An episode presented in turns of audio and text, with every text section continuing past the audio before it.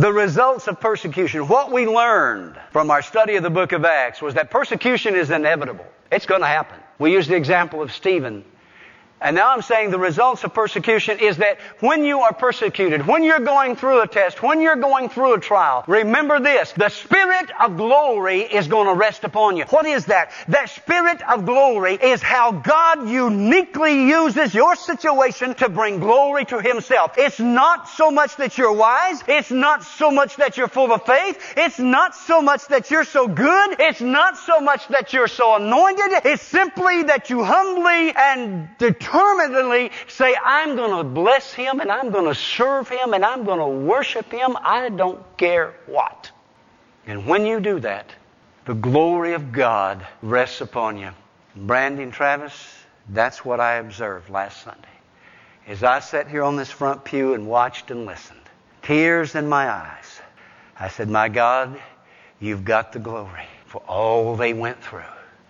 And not only that, but my, look how they have developed and matured and grown in humility and faith as they went through it. God, you get all the glory. Your glory rests upon them. And it's been witnessed by unbelievers that they've encountered as well as believers. The Spirit of glory. If you are insulted because of the name of Christ, this is from the book of Peter. I'll give it to you in a minute. If you are insulted because of the name of Christ, you are blessed. For the Spirit of glory and of God rested on you.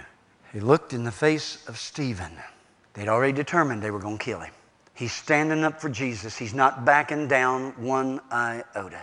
And they look in his face and they see Jesus. They see glory. They see something they have not seen since they looked in the face of Jesus. The world out there needs to see in you and us Jesus. No compromise. And when that happens, the Spirit of glory and the Spirit of God will rest upon you. And they will look at you and they won't even see you, they'll see your Savior. That's why this is so great in heaven that Jesus will stand up because it's what he's all about.